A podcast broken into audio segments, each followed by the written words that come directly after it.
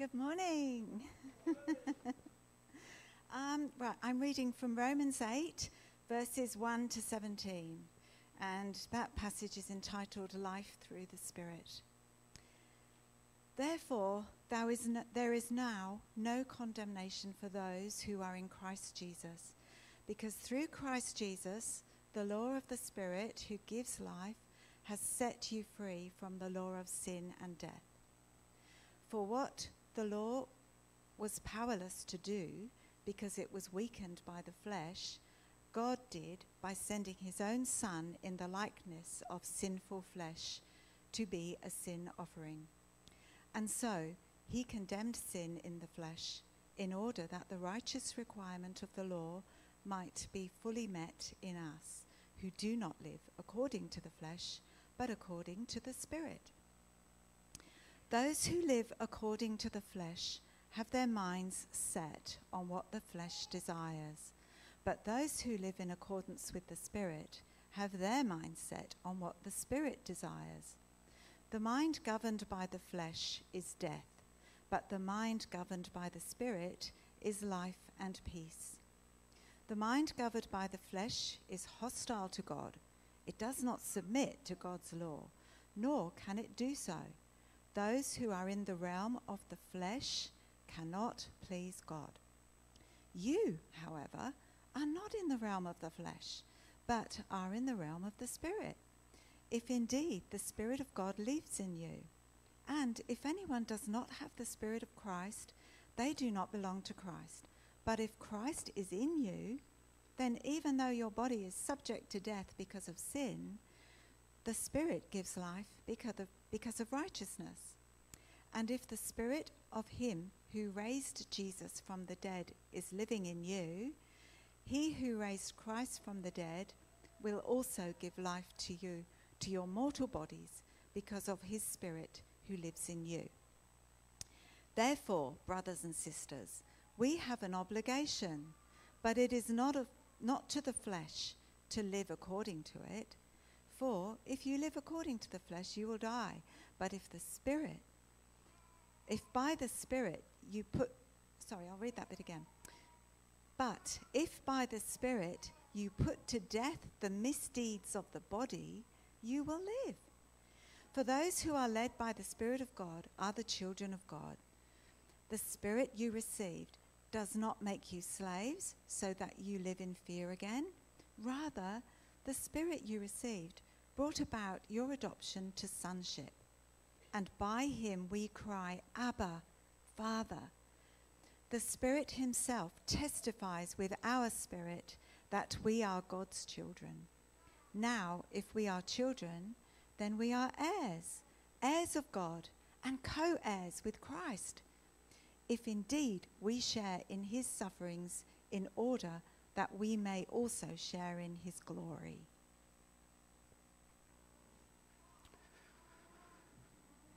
Thank you, Val.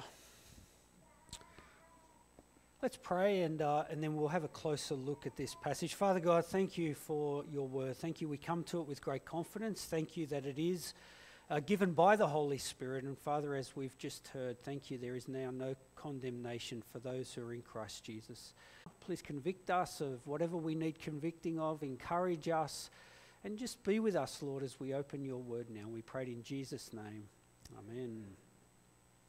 Well, during the Vietnam War, uh, there were many children adopted by Australian families, and uh, a girl called Sally English was one of them. Uh, now, Sally uh, was interviewed by the ABC uh, in 2015, and she described the effects uh, of what being adopted into an Australian family from Vietnam was like. She went, she said, from identifying with being Vietnamese to identifying with being Australia. She went from living under the government and the rules and the regulations that are in Vietnam, and now she identified and lived under the rules and the regulations and the laws of Australia. She said this She said, I am as Australian as they come, you know, and excuse my language. I freaking like Vegemite meat pies and I can swear like a trooper. Apparently, that's what it means to be Australian. But I won't swear. Um, she considers herself Australian, but she also says in the, in the interview that she battles this identity crisis at times because she does still have a drawback to her Vietnamese heritage. But she lives in the realm of Australia. She identifies with Australia. Her future is in Australia because she was adopted by Australians, even if she is drawn at times back to her previous identity. See, like Sally, all of us who have put our faith in the Lord Jesus have been adopted by God to live under His governance as His children. And in the text that Val just read, Paul is describing what life is like under this new governance. See, just as Sally loves Vegemite, meat pies, and swearing because she's an Aussie, being born into Jesus' uh, realm uh, in the new life means we too have a new culture and a new way. And this is what Paul is describing, and he calls it the way of the Spirit. Well, he begins in verses 1 to 4 by declaring that those who have put their, their trust in the Lord Jesus are free from condemnation. Let me just read that for you. Therefore, there is now no condemnation for those who are in Christ Jesus, because through Christ Jesus, the law of the Spirit who gives life has set you free from the law of sin and death. For what the law was powerless to do, because it was weakened by the flesh, God did by sending his own Son in the likeness of sinful flesh to be a sin offering. And so he condemned sin in the flesh in order that the righteous requirement of the law might be fully met in us who do not live according to the flesh, but according to the Spirit. So he's really summing up uh, everything that he's been talking about in the previous uh, seven chapters. The law of the Holy Spirit has set us free from sin and death.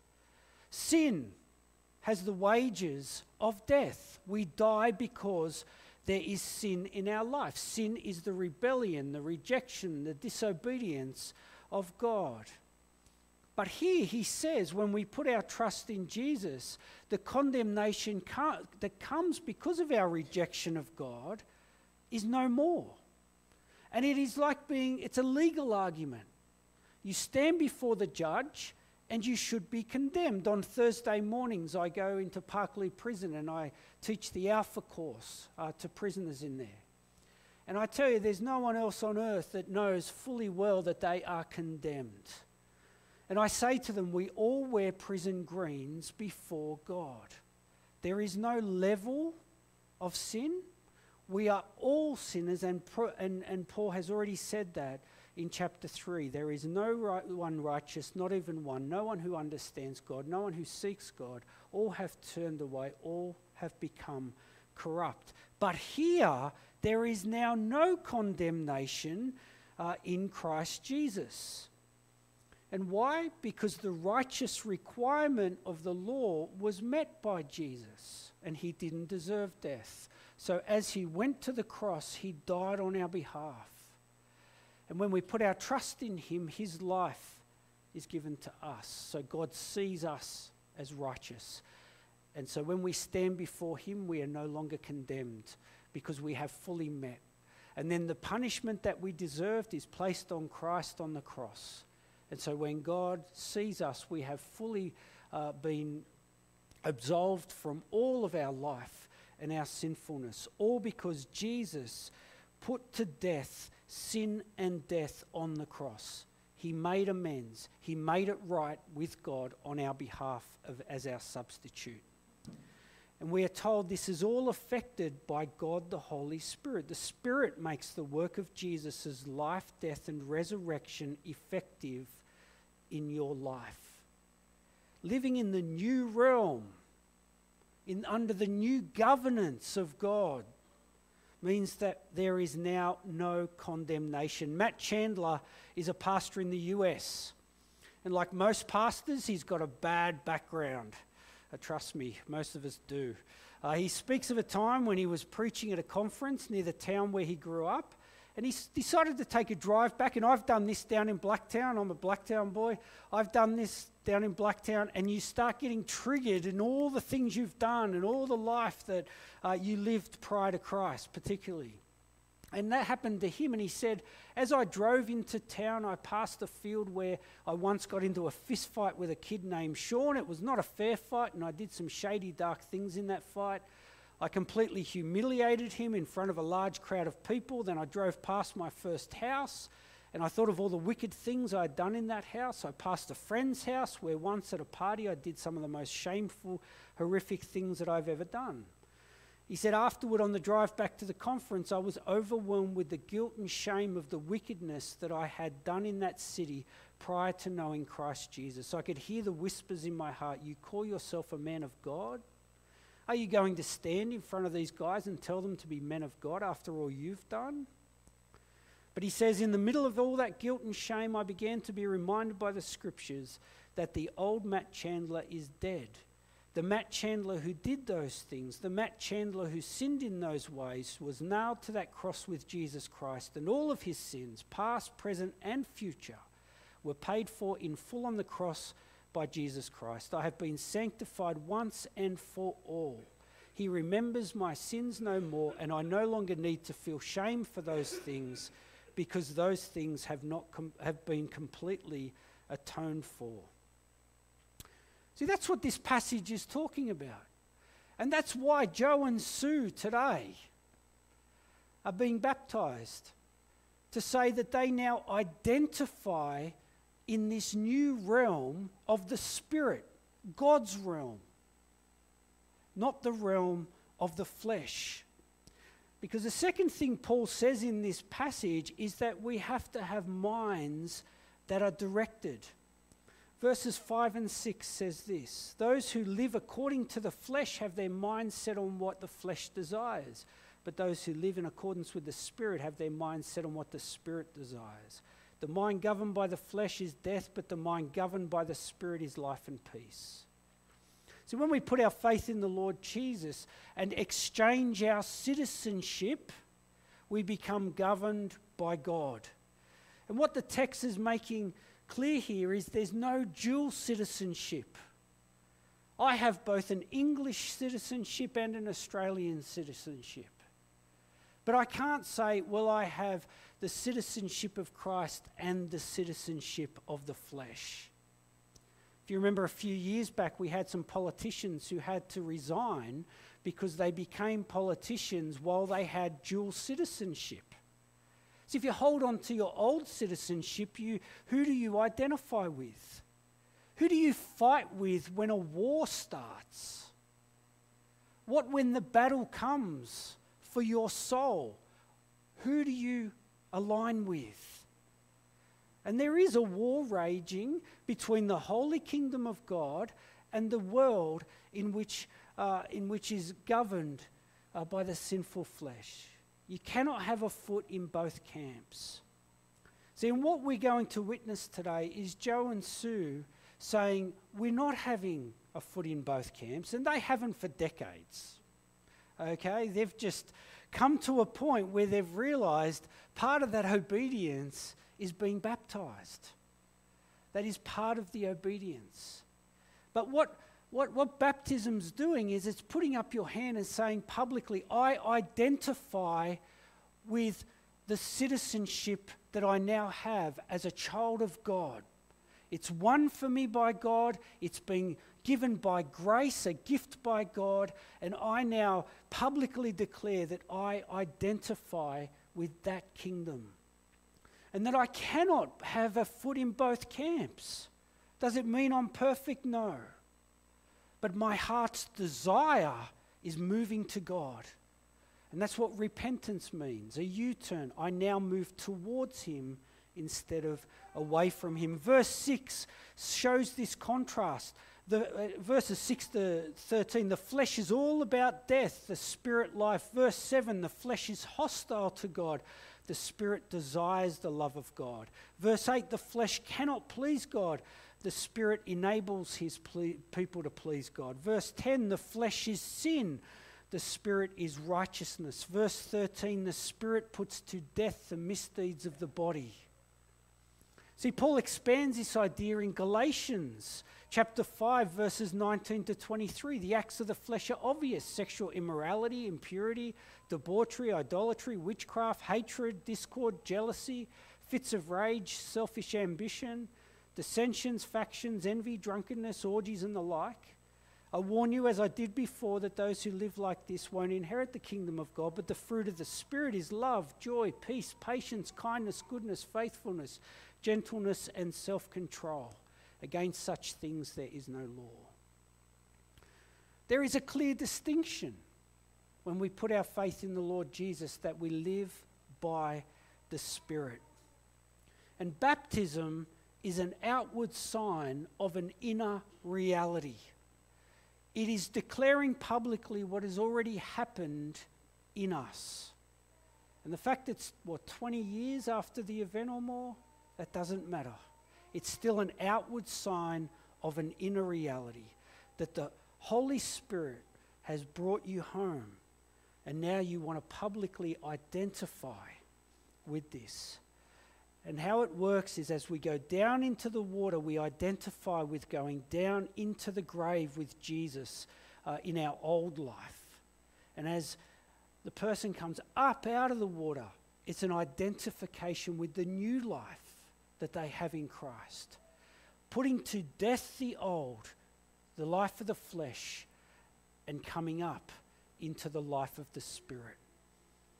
So this morning, we rejoice because you've been convicted, and it's wonderful to be baptized. But I do want to challenge each one of you, firstly, if you are not someone who has put their trust in the Lord Jesus and known this new life as a child of God, I want you to consider that today. I want you to see me or Joe or Sue or someone that you know who is a Christian and you talk and you seek and you find and you ask God. It's not hard, it's not rocket science. It's a matter of putting your trust in Him and accepting the gift that He's given you. But secondly, if you're someone who has put their trust in the Lord Jesus for the forgiveness of your sin, I want you to start, if you don't, set your mind on the things of the Spirit. Move your mind to the Spirit. You can't have feet in both camps love, joy, peace, patience, kindness, goodness, faithfulness, gentleness, and self control. And then finally, if you are someone who has put their faith in the Lord Jesus many years ago, here's the big challenge that we get today have you been baptized as a believer? Have you been baptized? Because there is no, no, no, nothing more obedient. Jesus was baptized. In Acts 2, uh, verses 36 to 39, after the Holy Spirit had poured, been poured out on the church, Peter gives his resounding first sermon, which was just, it's the most wonderful sermon. And he says in verse 36 Therefore, let all Israel be assured of this God has made this Jesus, whom you crucified, both Lord and Messiah. When the people heard this, they were cut to the heart and said to Peter and the other apostles, Brothers, what shall we do? Peter replied, Repent and be baptized, every one of you, in the name of Jesus Christ for the forgiveness of your sins and you will receive the gift of the Holy Spirit. The promise is for you and your children, and for all who are far off, for all whom the Lord our God will call. Repentance, turning away from the realm of the flesh and seeking God. And baptism, publicly identifying with a new life that you have and the commitment you've made to follow Him under His governance and under the law of the Spirit as his children, where there is no now no condemnation, even if you don't live up to all of it, as long as your heart desires it and you are seeking to renew, there is now no condemnation. That foundation on which we stand is the death of resurrection and will Matt Chandler for our past, present, and future sins. And there's no other freedom that you will ever know that can come anywhere close than having your heart and your soul and your life following and loving the Lord Jesus Christ. Well, let me pray. Heavenly Father, we do thank you that uh, there is clarity, that there is no fence sitting here, Lord, that uh, you have paved the way for us to have freedom and life and live it to the fullest. And Father, thank you that there is now no condemnation for those who are in Christ Jesus. Father, I do pray for each of us. Out of those three options, wherever we stand, Lord, I pray that you will convict our hearts to, to seek you and to uh, live a life in the Spirit and to be your children and to come into the realm of the Spirit. Father God, I pray that each of us will continue to change and be renewed into uh, the image of Jesus. Help us to be full of love and joy, peace, patience, kindness, goodness, faithfulness, gentleness, and self control. Because against such things there is no law. So, Father God, bless us now, and as we uh, sing again, as we hear testimony, and as we uh, see and witness this baptism, I pray that you pour your spirit onto each and every one of us. And I pray this in Jesus' name. Amen.